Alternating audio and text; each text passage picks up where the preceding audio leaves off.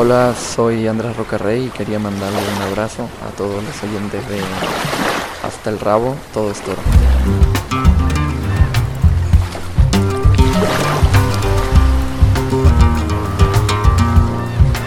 Hasta el Rabo, todo es toro, con Cándido Martínez y Manolo Guillén.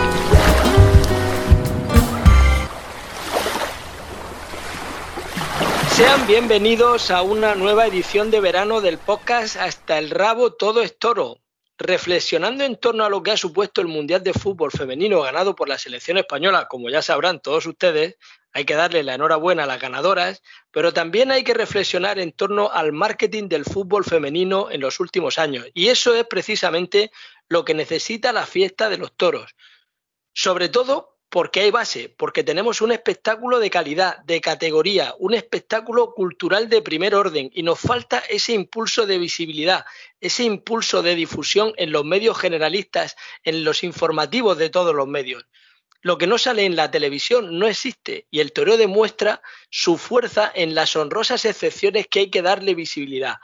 Los compañeros de Canal Sur, con el maestro Enrique Romero y Francisco Ruiz Miguel a la cabeza, dan ejemplo de ello. Semanalmente consiguen máxima audiencia y difusión de máximo interés, ofreciendo novilladas de promoción con alumnos de escuelas taurinas. Y eso dice mucho. Hay gente capaz de cautivar al espectador con un espectáculo que es amateur, que todavía no es siquiera profesional. Un caso parecido el que ocurre con los compañeros de Castilla-La Mancha Media, con José Miguel Martín de Blas y el maestro César Jiménez capitaneando un barco que ofrece un puñado de festejos por muchas plazas de Polvareda. Y como lo bordan, la gente se engancha. Últimamente me está gustando mucho el enfoque que le están dando Belén Plaza a la pequeña ventanita a la que le da al Toreo Televisión Española con el espacio semanal en los sábados a mediodía, entendido cero pero se hace necesario que haya toros con normalidad en los informativos de televisión española, que haya una programación de festejos en abiertos por TV. No es soñar, es pensar en una realidad a la que están obligados los entes públicos, porque hay que difundir y defender la tauromaquia. Si eso sucediera, los toros ocurriría a nivel social algo parecido a lo que ha sucedido en estos últimos tiempos con el fútbol femenino, que se hablaría de tauromaquia con total normalidad en la panadería, en el bar, en todos los lados. Todo el mundo celebraría los triunfos y los éxitos, igual que estamos haciendo ahora todos con ese éxito tan grande de haber ganado el Mundial la selección española de fútbol femenino, a la que todos le damos la enhorabuena. Saludamos ya a Cándido Martínez. Cándido, ¿qué opinas tú de todo esto? Hola Manolo, muy buenas. Pues opino de que lo que lo que no se puede hacer es politizar el toreo, que es lo que están haciendo en estos últimos años en España, ¿vale? Entonces tenemos que tener la libertad de que todo el mundo tenga la accesibilidad a poder verlo en la televisión de todos los españoles, ¿no? Nunca mejor dicho. Pero sí que es verdad que tanto Canal Sur como Castilla-La Mancha, como Extremadura Televisión, la verdad que están haciendo un despliegue de dar novilladas, corridas de toros, fomentar las fiestas, recortes. Y lo que está claro, y no podemos negar, es que están teniendo una audiencia espectacular. Canal Sur está teniendo unas audiencias que ponen luego en televisión que, que, ningún programa de cualquier cosa que ponen en la tele tiene esa audiencia. ¿Con esto qué quiere decir? Que el toreo está muy vivo y que la gente cada vez que hay toros en la tele los ven, tanto en abierto como en este caso en, en One Toro Televisión, que es de pago, ¿no? Pero bueno, a ver si dentro de muy poco eh, Televisión Española vuelve a ser lo que siempre ha sido, la televisión de todos los españoles, con total libertad. De momento, todos nuestros oyentes de este podcast pues, se tienen que conformar con escucharnos a nosotros, pero bueno, eh, nosotros somos complementarios, nos gustaría que hubiera esas retransmisiones, esa, información en los informativos y que además nos pudieran seguir escuchando aquí en estas ondas fantásticas a través de Internet.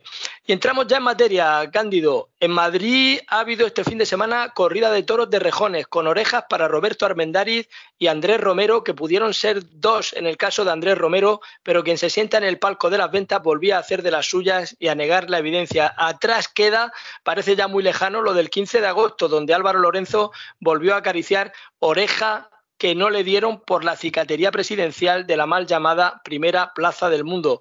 Luego sí le dieron una orejita de escaso recuerdo a Francisco de Manuel de un toro de López Gibaja. Y se ha estado celebrando la Feria de Almería. Todos los días se ha abierto la puerta grande en una feria organizada por Lances de Futuro, es decir, por José María Garzón. Arrancaba la feria el viernes con la novillada picada en la que paseaba tres orejas Samuel Navalón en su debut con picadores, una oreja y muy buen concepto mostraba también Jorge Molina y sin suerte pasaba Manuel Román. El sábado se celebraba a la misma hora que el partido de fútbol entre el Almería y el Real Madrid, una novillada de promoción en la que destacaba el nombre por sus maneras del valenciano Alberto Donaire.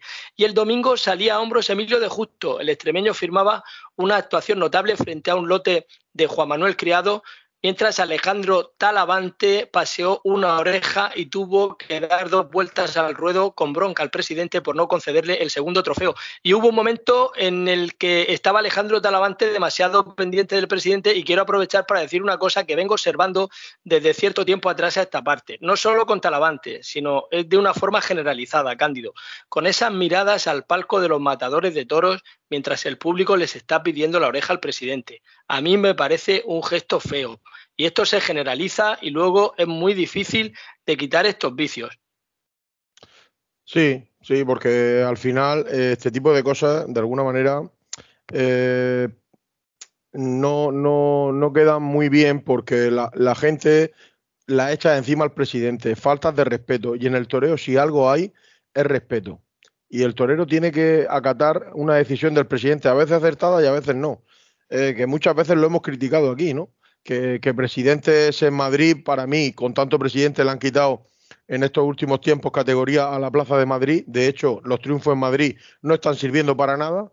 Y por supuesto que yo entiendo que un torero eh, se haya encontrado a gusto con un toro en una plaza como Almería, que tuvimos la ocasión de estar eh, la alternativa de Jorge Martínez, pues, y, sabemos pues, pues, que es una plaza alegre, que la gente va a pasárselo bien, que es una es un público torerista, pero que de ahí a que los toreros de alguna manera tengan que exigir con miradas eh, y, con, y con actos de este tipo eh, que el presidente tenga la obligación de dar más o menos orejas, pues no me parece bien porque eh, hay actuaciones que, muchas veces los presidentes en plazas como Almería, Murcia, eh, son generosos, porque eh, son generosos en dar orejas, y yo lo entiendo porque la gente va a divertirse y las pide, pero otra cosa es que tengan más o menos valor.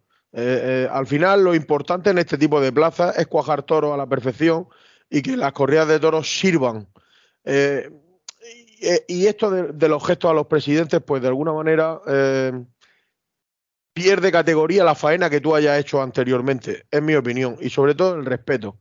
Torero se tiene que dedicar a, torear y a torear muy bien y a estar pendiente de lo que, de lo que un torero tiene que estar, que es eh, de lo que pasa dentro del ruedo y a todos los novilleros que nos escuchan que por favor no aprendan este tipo de gestos porque al final esto se generaliza y luego es muy, muy, muy difícil quitar este tipo de vicios. Y otro asunto, Cándido, es el de la falta de coordinación entre los mozos de espadas para que los matadores no vistan trajes del mismo color o casi idénticos. Sucedía en la alternativa de Jorge Martínez, que vestía de blanco y oro como es tradición en los toreros que toman la alternativa y Andrés Rocarrey apareció vestido de blanco y plata. Por favor, el día que le dais la alternativa a un torero, salir a la plaza vestido de blanco, a mí, en mi opinión personal, me parece que no me gusta. Mm, me parece un detalle, mm, un torero con el armario que tiene, como Roca Rey, o como en otros casos ha sucedido, mm, salir el día de la alternativa, que van a dar la alternativa a un torero nuevo, que va, sabes que va a ir vestido por lo normal de blanco y oro, oye, pues una llamada entre los mozos de espada, incluso un WhatsApp,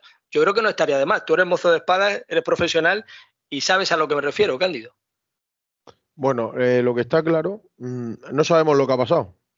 Lo que sí sabemos que llegó de blanco y plata Roca Rey al patio de cuadrilla. Y ya, sin saber lo que había pasado por la mañana, pues ya, lógicamente, eh, lo que nos parecía era un, una falta de respeto. Se llame Roca Rey o se llame como se llame. Pero claro, ahí hay una cosa que es el sorteo. Y en el sorteo, los mozos de espadas lo que hacemos es hablar entre nosotros y en este caso, siempre, yo siempre lo hago, pero en este caso que es una alternativa más aún.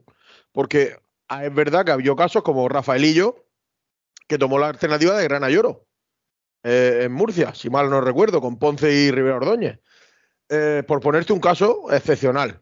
Pero normalmente pues, los toreros se, visten de blanco y oro para tomar la alternativa. Entonces, si haya o no haya excepción, el mozo de espadas del matador más joven, que en este caso es Jorge Martínez, tiene que hablar con los demás compañeros. Si eso pasó y le comenta que Jorge Martínez va a ir de blanco y oro y por la tarde Roca Rey llega de blanco y plata, pues me parece una falta de respeto mm, mayúscula.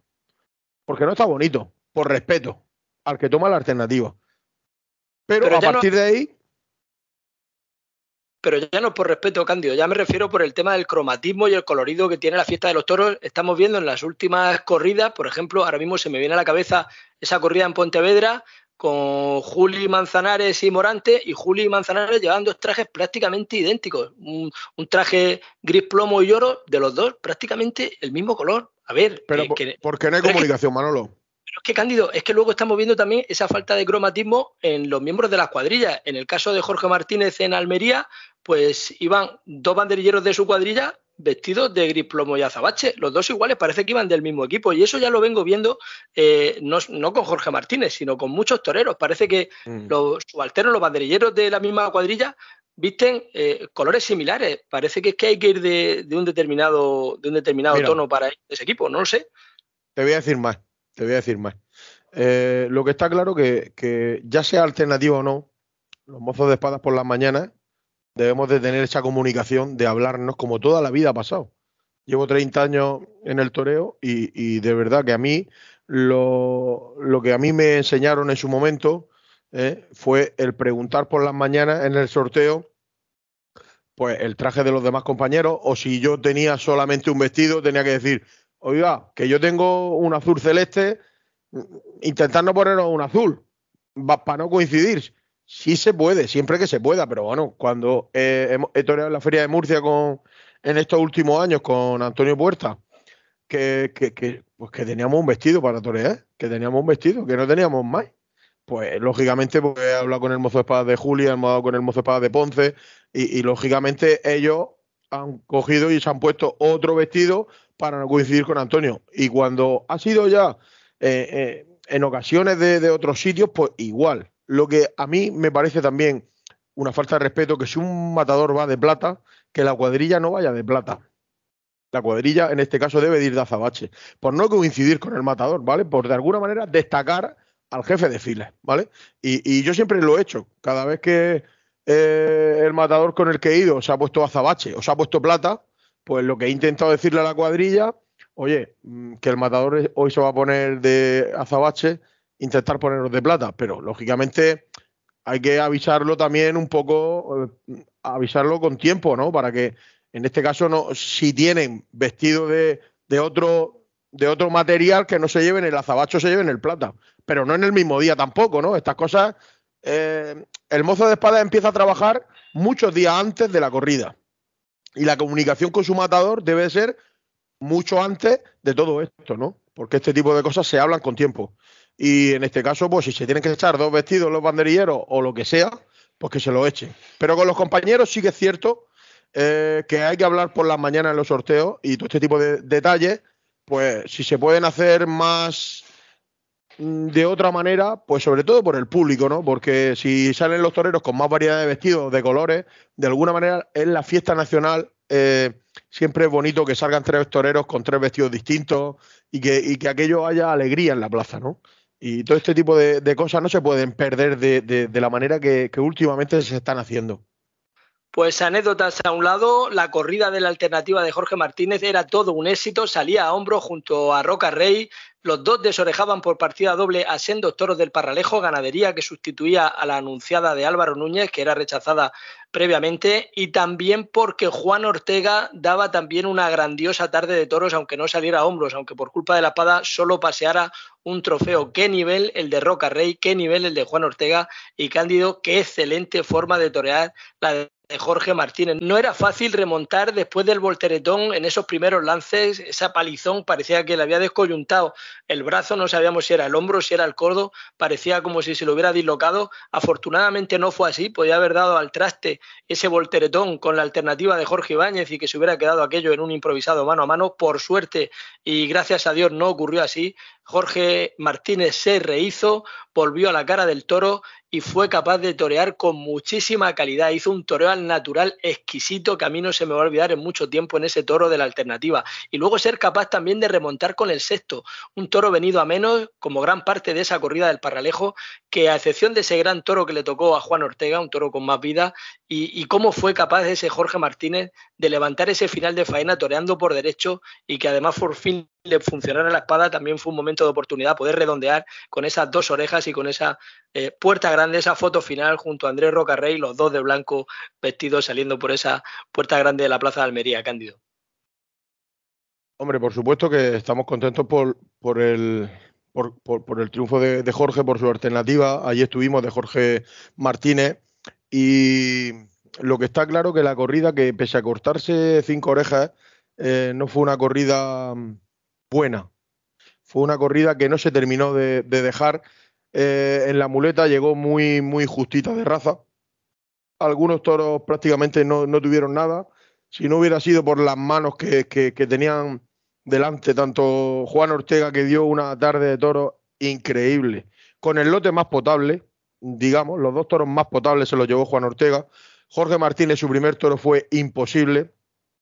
Jorge tiene un don especial que es que no se aburre, que aguanta. Las faenas de Jorge Martínez, te, vamos, no te puede ir a tomarte un vaso de agua a la cocina mientras que esté Jorge Martínez con la muleta, porque en cualquier momento, donde tú ya crees que es para ir a coger la espada, Jorge Martínez se inventa un final de faena que nadie vio en la plaza, le pegó una serie por el pitón derecho, eh, aprovechando muy bien las inercias del toro, y, y un final de faena que hizo con una estocada final que de verdad mm, la plaza se volcó con él. Yo, mm, de verdad, las dos orejas con más fuerza, yo creo que de la Feria de Almería, la ha cortado Jorge Martínez, porque la gente se entregó con él, igual que él se entregó con ese último toro, y de una vez por todas le entró la espada, ¿no? Porque está teniendo una trayectoria de novillero con picadores donde la espada no le ha funcionado y su carrera no, no ha tenido un, mucho más auge de lo que realmente pudiera haber tenido por, causa de la espada, ¿no? Porque ha, pinchado toro en sitios importantes donde, vamos, no más llegar en Madrid ha, ha, podido cortar varias orejas si no hubiera sido por la espada, porque estamos hablando de un torero que tiene una autoauromaquia muy larga y yo deseo de que tenga muchísima suerte en su carrera. Es un torero joven. El toreo se están yendo figuras como Juli y como otros que se irán próximamente. Y la verdad que necesitamos sabia nueva, ¿no? Y, Jorge es un torero que ilusiona y mucho. Jorge, como bien dice, ha desperdiciado esas orejas que había podido cortar en Madrid, en Sevilla, en Valencia, en las principales plazas del toreo. Y como tú decías, bueno, antes me ha llamado la atención que decías que, que, el primer toro que no sirvió, el primer toro tuvo momentos de gran calidad, por el lado izquierdo le permitió torear a Jorge con una categoría sublime. Lo que pasa es que se rajó y se desentendió y, ya pues impidió que la faena tuviera cualquier lucimiento a pesar de los deseos de Jorge. Y luego en ese último toro, tú hablabas, Cándido, de, de las inercias del toro, pero yo más que inercias, lo que creo que aprovechó Jorge fue que pisó el acelerador él y, tiró de la embestida del toro como si estuviera con un sacacorchos tratando de sacar lo que prácticamente no había. Y luego, sobre todo, me gustó mucho la actitud del público de Almería. A Jorge le quieren en Almería como un caso propio, aunque se ha nacido en Murcia, pero lleva varios años viviendo allí. Incluso había por la mañana del festejo actos del Foro Cultural Tres Taurinos 3 con Juan Aguilera y todo su equipo a la cabeza capitaneando ese, foro con esas actividades que han tenido, con ese hermanamiento cultural también con aficionados de México que siguen la carrera de Jorge Martínez, donde tuvo también una etapa en estos años atrás, sobre todo en la época del confinamiento, y por allí también desarrolló su actividad torera. Y, la verdad que mm, además van a viajar, van a fletar un autobús para, para, ir a la feria de Murcia, me comentaba Juana Aguilera, para el próximo día 13 de septiembre, en que Jorge hará ese paseillo en la feria de septiembre de Murcia con la corrida de la Palmosilla, acartelado junto a Rafaelillo y Daniel Luque, que por lógica, después de estar recuperándose de ese grave percance que sufría hace unas semanas en el puerto de Santa María, que echaba fuera el toro los intestinos en esa jornada, esa fractura del peroné. Desde aquí mucho ánimo y pronta recuperación para Daniel Luque. Hacen falta toreros con ese momentazo como el que él nos estaba regalando este año y estos años atrás, que vuelvan muy pronto a la cara del toro y a buen seguro que será así, pero lo que digo que al final la afición almeriense trató a Jorge como, con muchísimo cariño. Arrancaba Bilbao el domingo. Bilbao sin televisión es menos Bilbao que con televisión. La trascendencia no es la misma. El domingo se abría la primera puerta grande en el arranque de la feria con la corrida de rejones con toros de Fermín Borges, en la que salía a hombro Guillermo Hermoso de Mendoza con dos orejas que le cortaba al sexto. Lea Vices estuvo muy bien, paseaba una oreja en cada toro en el segundo. Tuvo que dar dos vueltas al ruedo por la sempiterna cabezonería del presidente don Matías González y Pablo Hermoso Padre, que abría el cartel, paseaba un solitario trofeo. Dos orejas por dos orejas una por coleta paseaban este lunes los novilleros Lalo de María y Mario Navas, que lidiaron ejemplares de José Cruz en compañía del extremeño Carlos Domínguez, que no tuvo suerte para cortar trofeo. Y este martes actuaban en Bilbao, prosigue la feria, ha cogido esa sustitución de Daniel Luque, Juan Leal, el francés Juan Leal, y el cartel lo completaban Miguel Ángel Pereira, Juan Leal y Leo Valadez con toros de Fuente Imbro. Y una recomendación a quienes estén en Bilbao o vayan a visitar Bilbao en estos días durante la feria. Visiten la exposición de José Lozano en el Hotel Ercilla. Es todo un éxito con sus magníficas fotografías artísticas en las que posan Morante de la Puebla, Alejandro Talavante o Andrés Rocarrey, otros muchos. Un trabajo muy bien elaborado con la firma de José Lozano, que es garantía de calidad. Enhorabuena, José y mucha suerte con esa exposición en Bilbao y la corrida magallánica en Sanlúcar de Barrameda, esa quinta edición de la corrida magallánica con el indulto de un toro de Eduardo Miura llamado Guineo, marcado con el número 7, un cinqueño de 586 kilos, le perdonaba la vida Esaú Fernández que paseaba dos orejas y rabos simbólicos y en esa misma corrida Antonio Ferrera paseaba una oreja de mérito y David Galván daba una vuelta al ruedo y se ha llevado el premio curiosamente a la mejor estocada y el salto de Antonio Ferrera Cándido al tendido para brindar en San Lucas, que se subía pues como, como un gato por, por, esos tendidos para darle un abrazo al gran banderillero que lo fue, a Manuel Rodríguez el Mangui, y mm, muy bueno ver de nuevo esa cara de felicidad y esa emoción de Manuel Rodríguez el Mangui. La verdad que se, se hace uno viejo. Yo vi al Mangui torear de novillero en la plaza de Cartagena. Pasan los años, Cándido. Buen profesional y buena, y buena persona, el Mangui. Eh, Ferrera pues tiene su tauromaquia que la amplía a muchos ámbitos dentro de, una actuación de Antonio Ferrera y te puedes esperar cualquier cosa. Antonio Ferrera es capaz de hacer lo que nadie hace, matar un toro a 20 metros de distancia o brindarle al Mangui y subirse al cendido con espada y muleta en mano. No quería pasar por harto eh, lo que comentabas de la feria de Bilbao y vuelvo a decir lo mismo que digo siempre. No entiendo por qué Diego Ventura no torea en el norte. Vuelve a quedarse fuera de Bilbao Diego Ventura. Y estamos hablando de la máxima figura del rejoneo, ya no actual, desde hace muchos años. Y de alguna manera, pues si nadie lo dice, aquí en hasta el rabo todo esto lo decimos. Y es que no puedo pasarlo porque me da coraje y como tú bien sabes, yo no tengo nada con nadie y lo que digo lo digo con total libertad como aficionado que soy, me parece eh, una falta de respeto que un torerazo como Diego Ventura, que no tore en Pamplona, que no tore en Bilbao, que no tore en Logroño. ¿Pero dónde estamos, señores? ¿Pero esto qué es? Pero es que lo, permiten los empresarios, lo permiten eh, los ayuntamientos, lo permiten y esto no puede ser. Diego Ventura es máxima figura del toreo. Y los toreros, donde se tienen que reñir su historia, es en la plaza siendo el mejor cada uno. Me da igual cómo se llama el torero. Se puede llamar Roca Rey, Daniel Luque, Diego Ventura, Pablo Hermoso de Mendoza. Da igual. En la plaza donde queremos verlos los aficionados. Ahí es donde tienen que ir los toreros. Lo que pasa también, Cándido, es que un poco se ha pasado un poco el arroz con, esa, mm, eh, con esa competencia, con esa rivalidad que se podía haber aprovechado con Pablo Hermoso de Mendoza, con Pablo el Grande, eh, y con ese Diego, mm, ese titán eh, en los ruedos, con esos rejones, con esa espectacularidad, con, esa capaz de llegar al, esa capacidad de llegar al tendido con, esa pureza y con esa verdad.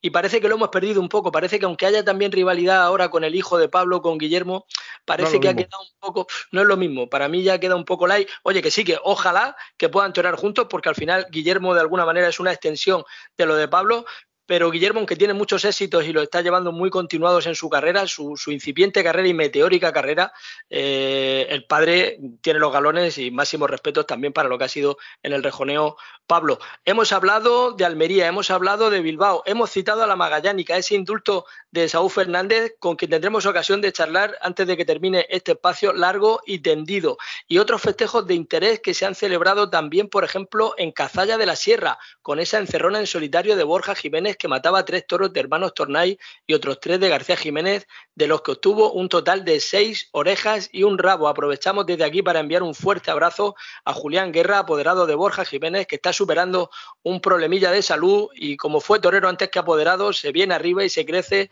ante las adversidades. Otros triunfadores del fin de semana han sido Manuel Jesús El Cid, que cortaba las dos orejas de un toro de Adolfo Martín en la localidad segoviana del Espinar, y Francisco Javier Sánchez Vara, que hacía lo propio en Cella de un toro de pala. En Almorós, una gran corrida de Buenavista con un rabo para Javier Cortés. Una magnífica noticia que un torero tan bueno pueda disfrutar del toreo y hacer deleitarse a los espectadores y cortar ese rabo. Y salía a hombros junto a otro torero importante, Alberto Lamelas.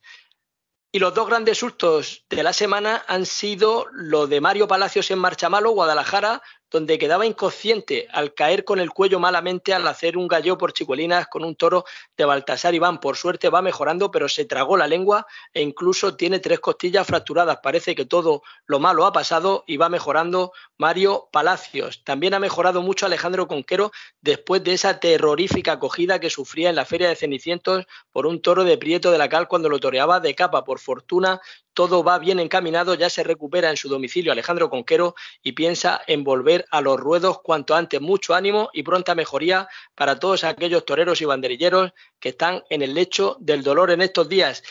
¿Y qué es lo que viene por delante? Pues se está celebrando la Tenagusia Bilbaína, vienen las feras de Cuenca, Linares, Colmenar Viejo, Antequera, Robledo de Chabela, que la organiza Víctor López Caparrós, Tarazona de la Mancha, que la organiza Juan Reverte, y viene con la incertidumbre sobre todo de si Morante de la Puebla podrá torear o no después de haber reaparecido. Hace un par de semanas en Huesca, Morante causaba baja el domingo en Tomelloso a consecuencia de haberse resentido de esa lesión de ligamento de su muñeca derecha que nos está privando de disfrutar de una temporada completa de Morante de la Puebla después de esa de los 100 festejos del año pasado. Ha confirmado que sí va a actuar esta semana en ese doblete que tiene anunciado en la Feria de Bilbao, pero mm, las lesiones de ligamentos son delicadas, hay que cuidarlas y puede haber sorpresas. Y después de que nosotros hayamos intentado poner un poco de orden a todos los muchos resultados de festejos que se han venido celebrando y de los demás interés, pues ahora viene Boris Burillo con su sección habitual y pondrá las cosas patas arriba. ¿Qué le vamos a hacer? Un saludo, Boris.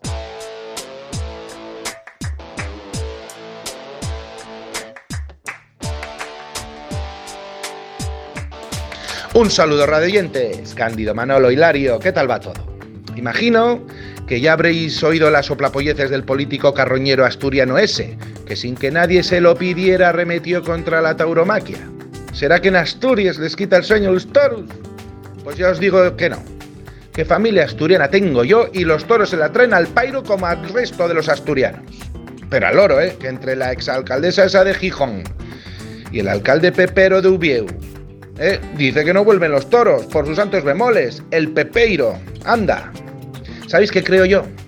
Que los carroñeros de los políticos se atreven con estas gaitas en contra de las corridas de toros porque no gozan estas de buena salud. Y sí, sí, lo sé. Sé que hay un repunte de público. Pero...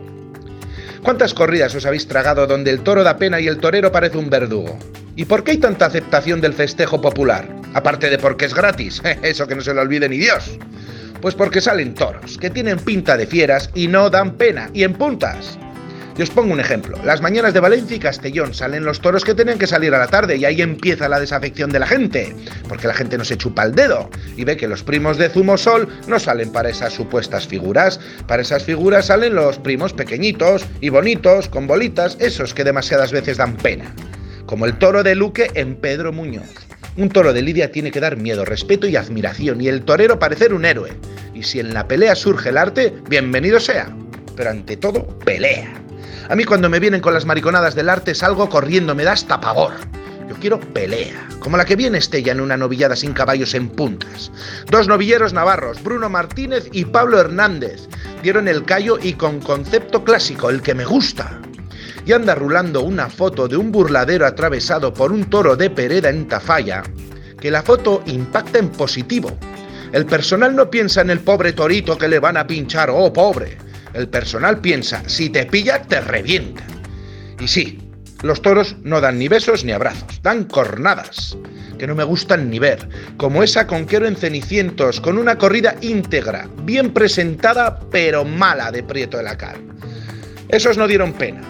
Y radioyentes, que no hace mucho salía mucho politicastro de todo color en callejones gratis y en barreras. A mí me sobran de todos los lados. Y paro. Hilario Cándido, Manolo, el 27 de agosto comida. Radio oyentes, Dios mediante, un fuerte abrazo.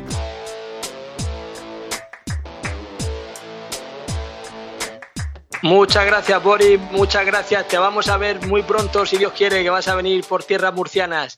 Y otros asuntos de interés: el rejoneador Andrés Romero y el récord Guinness. Andrés Romero va a torear hasta cuatro corridas en un mismo día va a empezar actuando en la Plaza de Toros de Ronda por la mañana a las once y media es la hora del festejo y desde allí se trasladará hasta tres localidades portuguesas distintas, dos para actuar por la tarde y una con carácter nocturno. El desplazamiento lo va a hacer en helicóptero, pero no se alarmen porque no viajará con los caballos en el helicóptero. Los caballos de su cuadra los tendrá repartidos estratégicamente por las diferentes plazas con la suficiente antelación, pero es Cándido, es una aventura, ¿eh? Torear cuatro festejos a pie eh, debe ser algo duro, algo difícil de conseguir con los desplazamientos entre medias. Tendrá que pedir permiso a la autoridad, lo hará imagino que previamente para poder abandonar los festejos antes de, que terminen los mismos o incluso adelantar sus actuaciones eh, para ser el primero en actuar en cada festejo o el último para poder encarzarlo, pero es una aventura para tenerlo todo preparado con los caballos, con los viajes. Es difícil, ¿eh? Por, muchos caballos que tenga, eh, hay caballos que son fundamentales, con los que se paran los toros de salida, eh, porque para bandería siempre tienen más, variedad de caballos, ¿no? Pero los toros para parar los toros de salida y los toros para matar, esos caballos son fundamentales. Y supongo que, tendrá una cuadra amplia, ya con la trayectoria que tiene Romero, eh, y podrá tener ese tipo de caballos en, las distintas plazas. Aunque supongo que habrá alguna plaza que, no esté muy lejos y que le darán tiempo a llegar entre festejo y festejo, ¿no? Todo eso yo creo que lo tienen ellos más o menos hecho. Pero vamos, no obstante, cuatro festejos en un día de un torero a pie ya es complicado. Yo lo máximo que he llegado a torear han sido dos y ya para, fue un, auténtico disparate. Toreamos por la mañana en Nime y por la tarde en Bifecensac con Alfonso Romero y viajamos en avión y, y, la verdad que llegamos perfectos a la plaza y todo, ¿no? Pero, pero ya quieras que no, el tema de hoteles, maletas para arriba y para abajo eh, es complicado, ¿no? Pero en este... aquí no hay hoteles, aquí es de plaza a plaza. Aquí el rejoneador lo van a ver vestido con distintas chaquetillas en, las diferentes plazas, porque no tiene opción de más. Y, más un rejoneador, vamos. Pues le va a acompañar a Andrés Romero, un juez del récord Guinness de, los récords, precisamente. Ese juez de los récords Guinness le va a acompañar para dar fe, para testimoniar y para que pueda entrar esta auténtica osadía que va a realizar este próximo día 2 de septiembre con intentar, y seguro que lo conseguirá, actuar en esos cuatro festejos como rejonador. Y otro festejo de interés va a ser el que se va a celebrar el próximo sábado, este 26 de agosto, es la final del certamen de novilladas de Andalucía que retransmite Canal Sur. Hay un ambientazo porque los chavales han estado toreando muy bien en las fases anteriores en la, de selección y en esta ocasión desde la plaza de Villacarrillo en Jaén van a actuar los tres finalistas que van a ser Javier Zulueta, que además ha estado muy bien en ese festejo del pasado sábado en los barrios y van a actuar en Villacarrillo, en Jaén, este Javier Zulueta, Mariscal Ruiz y Guillermo Luna con novillos de toros del torero. Y después de un par de meses en los que casi no ha lidiado la, ganadería de Victorino Martín, pues desde hace 8 o 10 días los grises del Paleto de Galapagar volvían a los ruedos en Santi Esteban del Puerto con esa puerta grande para Manuel Escribano, David Galván y esa entonada actuación de Rafaelillo que cortaba una oreja, pues ahora Victorino va a lidiar en Linares el próximo lunes, en Daimiel el día 2 y el día 8 en un cartel de máxima expectación en Valladolid, donde se anuncian los toros de Victorino Martín para Julián López el Juli, Emilio de Justo y Andrés Rocarrey, uno de los platos fuertes del mes de septiembre y de la temporada. Otro que ha tenido un parón fuerte después de sus éxitos en Madrid es Fernando Adrián, que este lunes próximo se va a volver a vestir de luces. Es un caso para analizar y para la historia del toreo. 72 días después de abrir por segunda vez consecutiva la puerta grande de las ventas, sí, sí, han escuchado bien, 72 días después desde aquel 17 de junio, va a volver a vestirse de luces. Una auténtica sequía y un auténtico maltrato de festejos, el que se le ha propiciado por el sector o por parte de quien sea, de que no se haya vuelto a vestir de luces. Pero es que eso es desde la segunda puerta grande. Es que la primera la conseguía el 31 de mayo. El primer golpe, el primer impacto es el 31 de mayo con la salida a hombros en esa corrida de eh, Santiago Domecq en las ventas que ya serán 89 días, casi tres meses. Un disparate, Cándido. El cartel de este lunes 28 de agosto en Cuenca a partir de las seis y media de la tarde con toros de José Vázquez, máximo atractivo para ver a Fernando Adrián junto a Morante de la Puebla y a José Mari Manzanares. Sí, hombre, la verdad que de alguna manera lo que está pasando con, con este torero, con Fernando Adrián, es lo que en el toreo actual está sucediendo, ¿no? Ahora mismo lo apodera Massimino Pérez, un empresario que tiene, un apoderado que tiene sus propias plazas, pero da igual. En este caso, eh, para mí, se han ido haciendo muchas ferias y se han hecho muchos festejos y donde no han contado para nada con el máximo triunfador en la primera plaza de toros del mundo. Y eso no tiene nombre. A Albacete, va, a, Albacete lo han metido en un cartel, ahí tapadito, pero donde Fernando Adrián merece estar, por méritos propios, es con dos figuras en Albacete, es con dos figuras en Huelva, es con dos figuras en Almería, porque se la ha ganado en la plaza. Bueno, pero es que tú hablas de Albacete, pero es que en Albacete va anunciado de primeras en el cartel en la feria, pero es que eh, ha habido un montón de sustituciones, lo venimos contando durante estas últimas semanas, y no ha habido ni un solo hueco para el triunfador que con más veces ha abierto la puerta grande de las ventas este año. Y otra cosa que chirría, eh, aunque hace varios días de esto, pero no quiero dejarlo pasar por alto, es lo del presidente del Principado de Asturias, Adrián Barbón Rodríguez, se llama el señor un auténtico oportunista y qué poco rigor. Se ha retratado él solito con ese tuit y punto, como dice él mismo después de poner la imagen de un toro moribundo después de haber sido estoqueado. Él mismo dice lo de y punto, y punto decía en sus redes sociales. Pues y punto no. Los representantes de los ciudadanos en los estamentos públicos estáis obligados a defender y promover la tauromaquia. Sí, sí, por ley. Lo compartan o no lo compartan, sean taurinos o no lo sean. Respeto y libertad, pero además difusión y promoción. Eso es lo que tenéis que hacer. No es que tengáis que dejarnos en paz, que también, sino que tenéis que respetar y promover la tauromaquia porque viene designado por ley. Mientras este buen hombre, o este pobre hombre, mejor dicho, del Principado de Asturias buscaba su momento de gloria, el presidente de la Diputación Provincial de Ciudad Real se ha comprometido a recuperar la corrida de beneficencia en esa plaza de la capital de Ciudad Real, que era un festejo que tradicionalmente se televisaba todos los años por TVE. Ahí lo dejo, ahí se queda, porque con tanto progresismo no hacemos más que ir para atrás como los cangrejos. Y después de repasar todos estos asuntos, es momento de hablar con el torero que acaba de indultar ese toro de Miura en la corrida magallánica de Sanlúcar de Barrameda. Estamos conectando con Esaú Fernández. Vamos allá, los que cantan bien por solear. Pasa. Y después de una semana de éxito en éxito, saludamos ya a Esaú Fernández, el triunfador de la semana. Esaú, ¿qué tal? ¿Cómo son los días después de haber indultado un toro de Miura?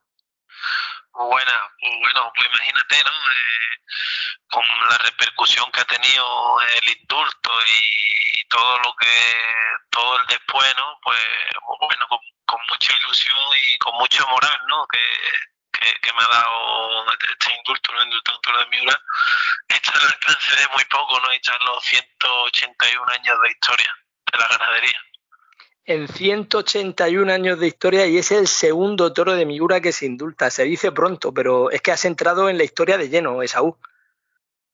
Sí, pues parece que, que lo tenía escrito, y, bueno, pues contento ¿no? de, poder escribir un trocito ¿no? de la historia del toreo ¿no? con, ese toro. Dices que parece que lo tenías escrito, pero en la retransmisión en Canal Sur por televisión, Carmelo el empresario le enseñaba a Enrique Romero y al maestro Francisco Ruiz Miguel que habíais intercambiado mensajes incluso a la noche antes, que eran todo un vaticinio de que, de que indultaras ese toro. Sí, venía de Tafalla y, y, como venía de cortar cuatro orejas, me dijo Carmelo, mañana vas a cortar cuatro orejas. Y yo le dije, no, mañana voy a indultar uno. Y me dijo Carmelo, el número siete. Y le puse yo hecho. Y se quedaba cosa y me tocó el toro número siete.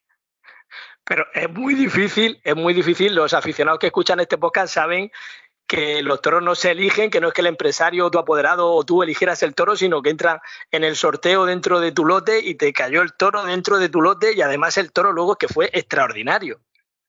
Sí, me, tocó, eh, de hecho yo el toro lo quería echar en quinto lugar, yo venía de viaje y, y me tocó el, segundo, el otro toro, que era el toro el toro que más pesaba de la corrida, que pesaba 680 kilos, todavía había estado reseñado para pa ¿no? Y entonces yo quise hacer, invertirlo, ¿no? Pero me llamó Carmelo y me dijo, no, vamos a echar este toro por delante. Y le dije, Carmelo, ese toro es de triunfo gordo, vamos a joder la corrida. Porque si hay un triunfo gordo en el segundo toro, ya todo tiene que ser a tope. Y dijo, no, que no, que da igual. Y claro, pues así sucedió, que, que pusimos lechón muerto. Escucha, fuera broma, para otra vez podíais acertar los números de la Bonoloto. Juntéis los dos, rellenéis los números y ya a partir de ahí la vida fantástica. Joder, lo firmaría yo eso. Oye, fuera broma de Saúl, el toro fue, como dice, un toro muy importante, fue un toro muy completo, un toro que imponía estar delante de él y que había que tener mucho oficio, mucha madurez y mucha seguridad para, para aguantarle esas embestidas y ser capaz de encauzarlas y llevarlas hasta el final y por abajo como tú hiciste, Saúl. Pues mira, eh, ¿qué, te voy a contar? Mira, la ganadería de Miura, yo suelo ir muchísimo al campo a allí y bueno, soy un privilegiado porque los ganaderos conmigo se portan fenomenal y dan muchísimos toros, muchísimas vacas y, y bueno, es un toro que como no le hagan las cosas muy bien, y además el toro era cinqueño, como no le hagan las cosas muy bien y le abran los caminos y ellos no enganchen e intentar enseñarlos a investir, pues el toro de Miura aprende rápido. Pero también cuando le hacen las cosas bien, el que tiene fondo lo saca. Y ese toro, pues como tenía ese fondo y se le hicieron las cosas bien, por toro lo dio, el toro fue luego extraordinario, respondió y lo apreté una barbaridad por abajo. Lo que pasa que, claro, es verdad que no hubo un toque brusco, todo fue tratarlo bien, y lo de Miura, y, por lo que quiere suavidad, y, sobre todo, confía mucho en ellos, que metan la cara. Una vez que metan la cara, tú tiras, pero confiar en ellos, que metan la cara, eso es fundamental. Eso es fundamental. Y bueno, pues así fue, y, el toro tiró para adelante, y, yo lo traje como si fuera de cualquier otro tipo de la verdad.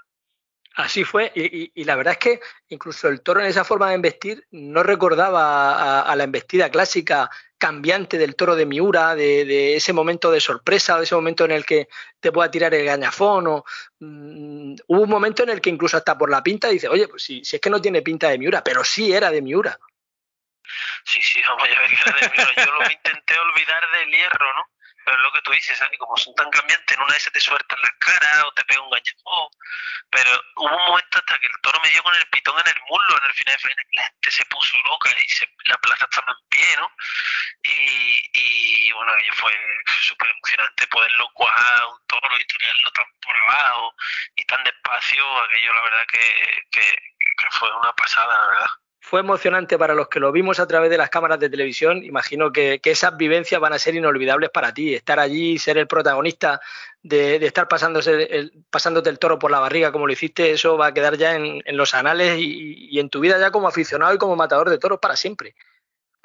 Sí, imagínate por la tele, por la tele que todos sabemos que es más frío, que todo no es igual que en la plaza, pues la plaza que yo se vivió de una forma, esos goles que me pegaban, esa rotundidad que había, aquello era, yo he visto un trozo, porque me quiero quedar con las sensaciones, pero he visto un trozo por teléfono, vídeos que pone, pero la rotundidad con la que se vivió aquello en la plaza, esos goles, eso fue de las cosas más bonitas que me han ocurrido, ¿no? Como torero.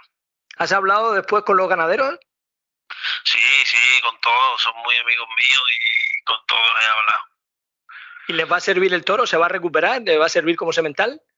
El toro estaba, el toro al pegarle los dos puyazos y a venir tan fuerte y largo, por el toro verdad que estaba, estaba un poco normal, ¿no? Un poco jodido. Pero, pero claro, ellos están locos con el toro, ellos están locos con el toro y, y bueno, esperemos que se recupere bien y, y se juegue, la verdad. Ellos sí, ellos están locos con el toro, se lo van a echar a la vaca de cabeza. Pues ojalá que así sea. Eh, eh, Esaú, no era la primera vez que triunfabas con Miuras. Eh, el año pasado mismo en Requena también salías a hombros con esta ganadería. Sí, le cortaba dos orejas a un toro de Miura. Y, y bueno, sí, es verdad que un año la maté en Pamplona, siendo muy, muy joven. Y también pude triunfar, pero toro lo pinché. Un año en Sevilla la, la maté, que me cogió un toro por Tagayola. Eh, pero, pero bueno, yo es una ganadería que, que a mí especialmente pues, pues me gusta, ¿no? Y tiene mucho caché y tiene mucha categoría. A la vista está el eco que ha tenido la repercusión que, está teniendo, ¿no? Yo hacía mucho tiempo que no que una corrida de toros no, me, no tenía tanta repercusión como, como esta. Y, y bueno, eso está claro que se lo tengo que agradecer a Miura, porque cuando te anuncias con una toros tienes un plus. Miura siempre es un plus para el torero. Esa, esa frase, eso siempre lo dice el maestro Rafaelillo, ¿eh? Sí, y es que es la realidad, ¿no? El maestro Rafaelillo ha matado muchísimas toros de Miura y Miura es Miura. Y cuando te anuncias con Miura tiene, tienes un plus, me lo puedes preguntar a cualquier otro tipo de torero. Pero, pero bueno, a mí es una ganadería que no te voy a mentir que, que, que yo le tengo mucha fe. Se la ha querido mucho y voy bien, voy a gusto a esa corrida de toro. Y este triunfo de Miura, ¿tú crees que va a servir al final para, para darle la vuelta a lo que es tu carrera y que puedas volver a entrar en esas grandes ferias que, que antes citas? Hombre, mira, vamos, aquí hay que ser realista ante todo. Eh, mm, este triunfo ha tenido muchísima repercusión, tú tienes que ver esto, pero ya este triunfo viene siendo a, a todo lo que viene aconteciendo todos estos años atrás, ¿no? El, triunfo constante, el día antes había cortado cuatro en Tafalla. Eh, días atrás le había cortado un rabo a un toro del en una corrida de toros televisada. El día antes había cortado tres orejas en Estella. En no tuve suerte, no tuve opción. Ha sido la única toros así de repercusión que, que tuve, que cambiaron la corrida entera, ¿no? Y no hubo, no hubo suerte, ¿no? Un domingo de Ramos. Evidentemente, no te voy a decir que vaya a entrar en todas las menos. Porque bueno, y tenemos el caso de Fernando Adrián, que ha abierto dos veces la puerta grande de Madrid y mira, sí, no está toreando, ¿no? Pero, pero yo creo que sí, que sí tiene mucha repercusión y bueno, y ahora hay que seguir refrendando estas colectoros que tengo, pero por supuesto que va a tener repercusión, ¿no? No te digo que, pero vamos, que, que no, no te lo quiero decir por aquí, pero que esté fijo en, en alguna feria con esa corrida, vamos, lo tengo, lo tengo asumido, ¿no? lo tengo claro. Debería ser así, debería ser que ese triunfo te sirviera. Oye, vale, te entras en la feria, pero entras en el cartel con, con ese tipo de corrida o con otro tipo de corrida dura. Oye, tú tienes capiz- capacidad, tienes oficio, tienes madurez, lo has demostrado en esa infinidad de corridas por plazas de pueblo, muchas de ellas de Castilla-La Mancha, esos festejos televisados, esa monumental de Castilla-La Mancha con, con los compañeros José Enrique Moreno y César Jiménez, y ese pie a tabla todos los días, al final pues demuestra que eres un torero que eres muy capaz y que si te dan esa ocasión podrás tener mala suerte un día, pero el oficio te va a respaldar para poder salir a flote incluso con, con corridas de las que menos garantías te puedan ofrecer. Yo he matado todo tipo de ganadería, ¿no? Pero por ejemplo, Vitorino Martín. Eh, Vitorino he matado corrida de toros dos.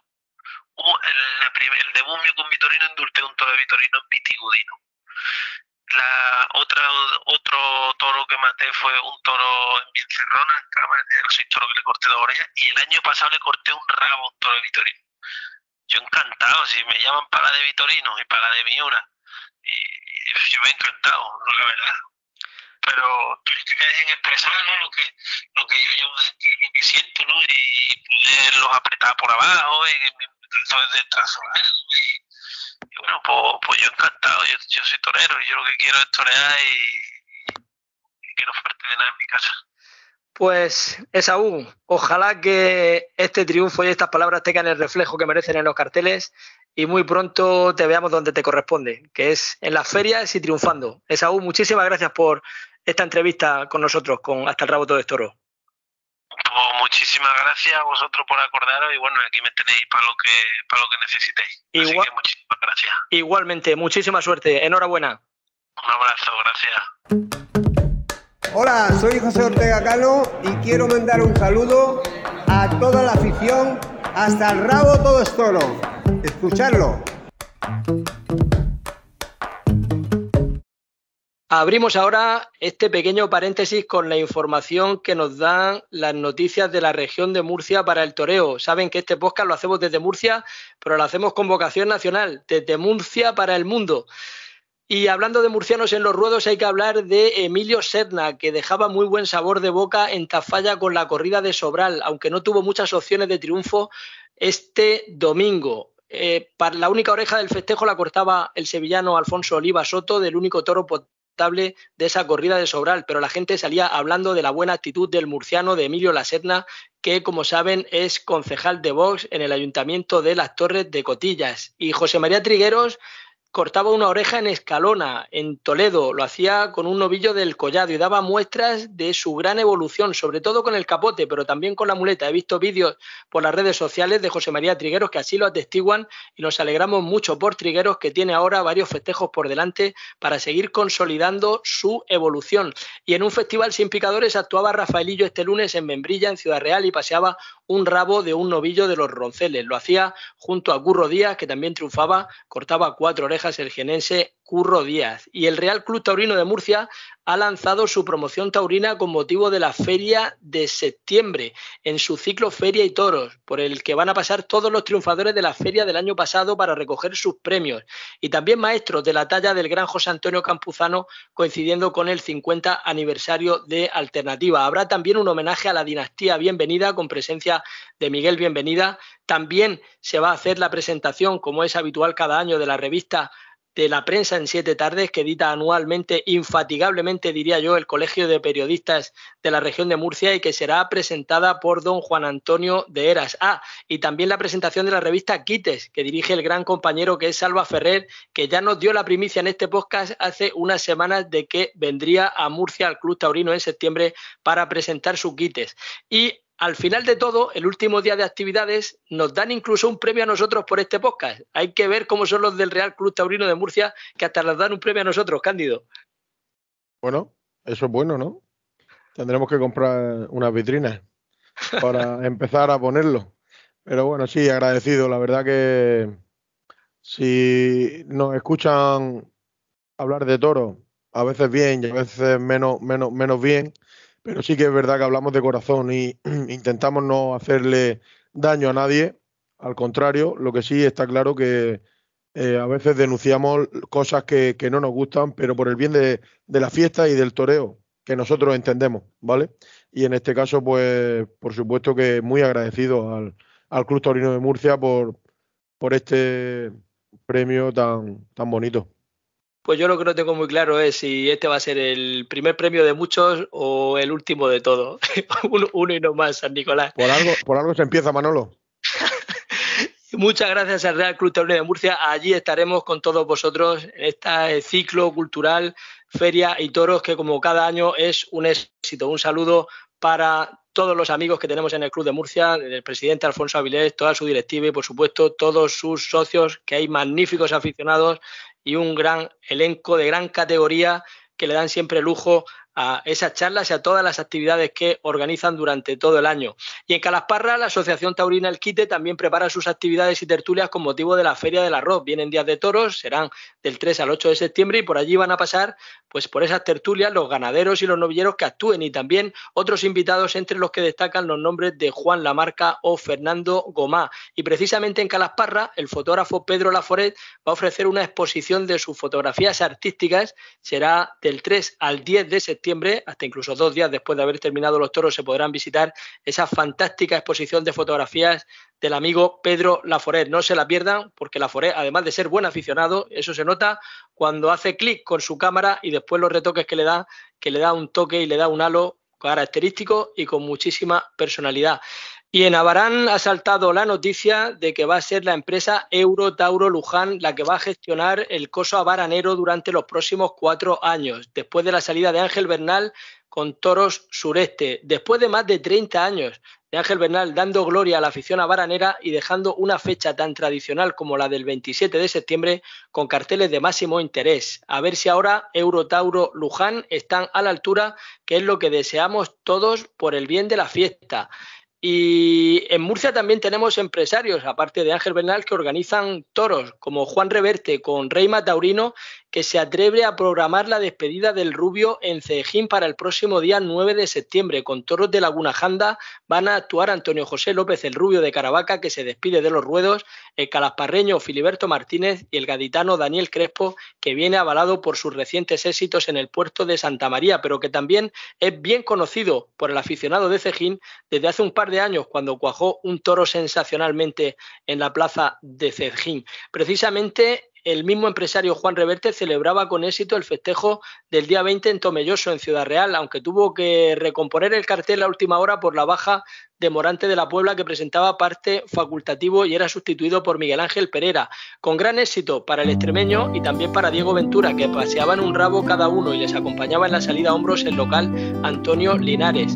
Tiene Juan Reverte por delante una apretadísima semana taurina, porque es el organizador de las ferias de Tarazona de la Mancha en Albacete y de Linares en Jaén, ferias que se celebran este próximo fin de semana con presencia de figuras y carteles de gran interés. Y precisamente en el coso linarense en el de Santa Margarita se va a cumplir el próximo día 28 el aniversario de la trágica muerte de Manuel Rodríguez Manolete.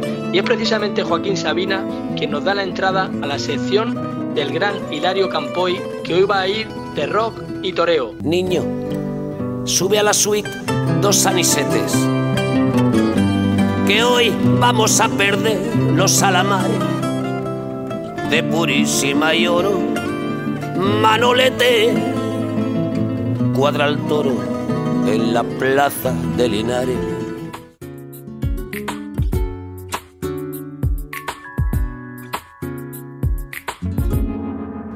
¿Qué tal, Manolo Cándido, Boris, oyentes? Si yo ahora mismo digo tenías el vestido más horrible de todo el tendido, o niño sube a la suite dos anisetes que hoy vamos a perder los alamares, ¿sabrían ustedes a qué me refiero? Y si además añado tenías querencia a la barra y tuve que tomar tres puyazos de ron, seguro que ya hay oyentes que han caído en la cuenta. Son letras de canciones de tres genios de la música española, Calamaro, Sabina y Jaime Urrutia de Gabinete respectivamente. Y claro, llama la atención que fuera del flamenco, donde hay una relación absolutamente directa entre toreros y cantadores, incluso de familiaridad, y muchas letras impregnadas de taurinismo, aún se sigue hablando de toros en música, digamos, más actual. Haciendo un análisis vemos que tanto la canción de Sabina como la de Urrutia son ochenteras, tiempos en los que el taurinismo gozaba de buena salud y buena prensa. Sin embargo, ahora es cada vez más raro escuchar referencia a los taurinos, con honrosas excepciones, claro. No obstante, quizás que los máximos exponentes del tauro rock sean estos tres pedazos de fenómenos, que nunca han tenido complejo alguno en manifestar su taurinismo. Quizás que Sabina ha evolucionado de taurino a tomasista, no sé si haciendo vela con los aires antitaurinos que vienen soplando y adoctrinando a la progresía desde hace tiempo, como si el ser progresista estuviera reñido con ser taurino, pero aún así, si Sabina se deja ver en la plaza cuando su amigo José Tomás torea, a mí me vale. En la canción cuya estrofa les he señalado de Sabina, que se titula De Purísima y Oro, y que retrata la España de los 40 a través de la muerte de Manolete, Sabina comete dos errores de bulto. Habla de un manso de Sartillo cuando todos sabemos que a Manolete lo mató un Miura y que iba vestido de purísima y oro, y en realidad iba de rosa, palo y oro. Entiendo que esos errores no son por desconocimiento, sino por una licencia artística, pero bueno, ahí los señalé.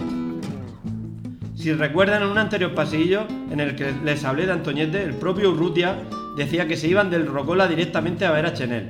Y de hecho el propio Sabina nombra en su canción El joven aprendiz de pintor al diestro madrileño. De hecho en su disco en directo del año 86, cuando canta esta canción y dice, ya no cito tan bien como Antoñete, se oye una sonora ovación del público cuando nombra al maestro Chenel. Caso aparte por lo particular es el de Ander Calamaro. El genial artista argentino se ha convertido en una Dalí de la toromaquia y cada vez más radical.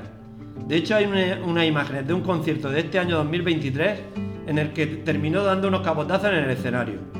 Artista sin complejos, quizás sea el cantante actual que más y mejor defiende la tauromaquia. Tiene infinidad no solo de referencias taurinas en sus canciones, sino que los propios títulos de las mismas son taurinos. Incluso su penúltimo disco se llama Cargar la Suerte. Pero canciones como Media Verónica, Buena Suerte y sobre todo El Tercio de los Sueños, cuya letra era la primera que he nombrado, son un claro alegato y una defensa extraordinaria del taurinismo, algo que viniendo de un argentino y con esa vehemencia en una época desagradecida y convulsa, nos debería hacer sentirnos extraordinariamente orgullosos de este bonaerense con esa sensibilidad hacia lo nuestro.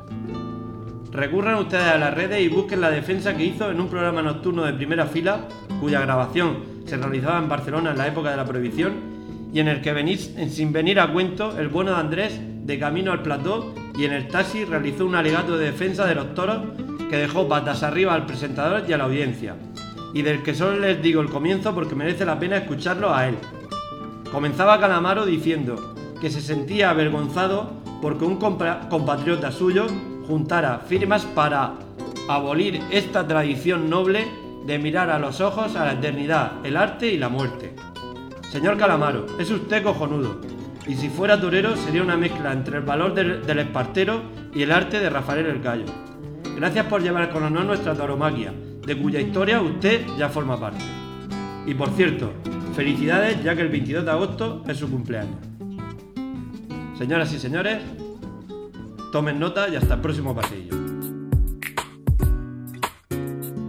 Tomamos nota, Hilario, tomamos nota. Esta semana ya no hay tiempo para más. Cándido, muchísimas gracias por tu compañía y por tus aportaciones, tan sabias aportaciones todas las semanas en este podcast.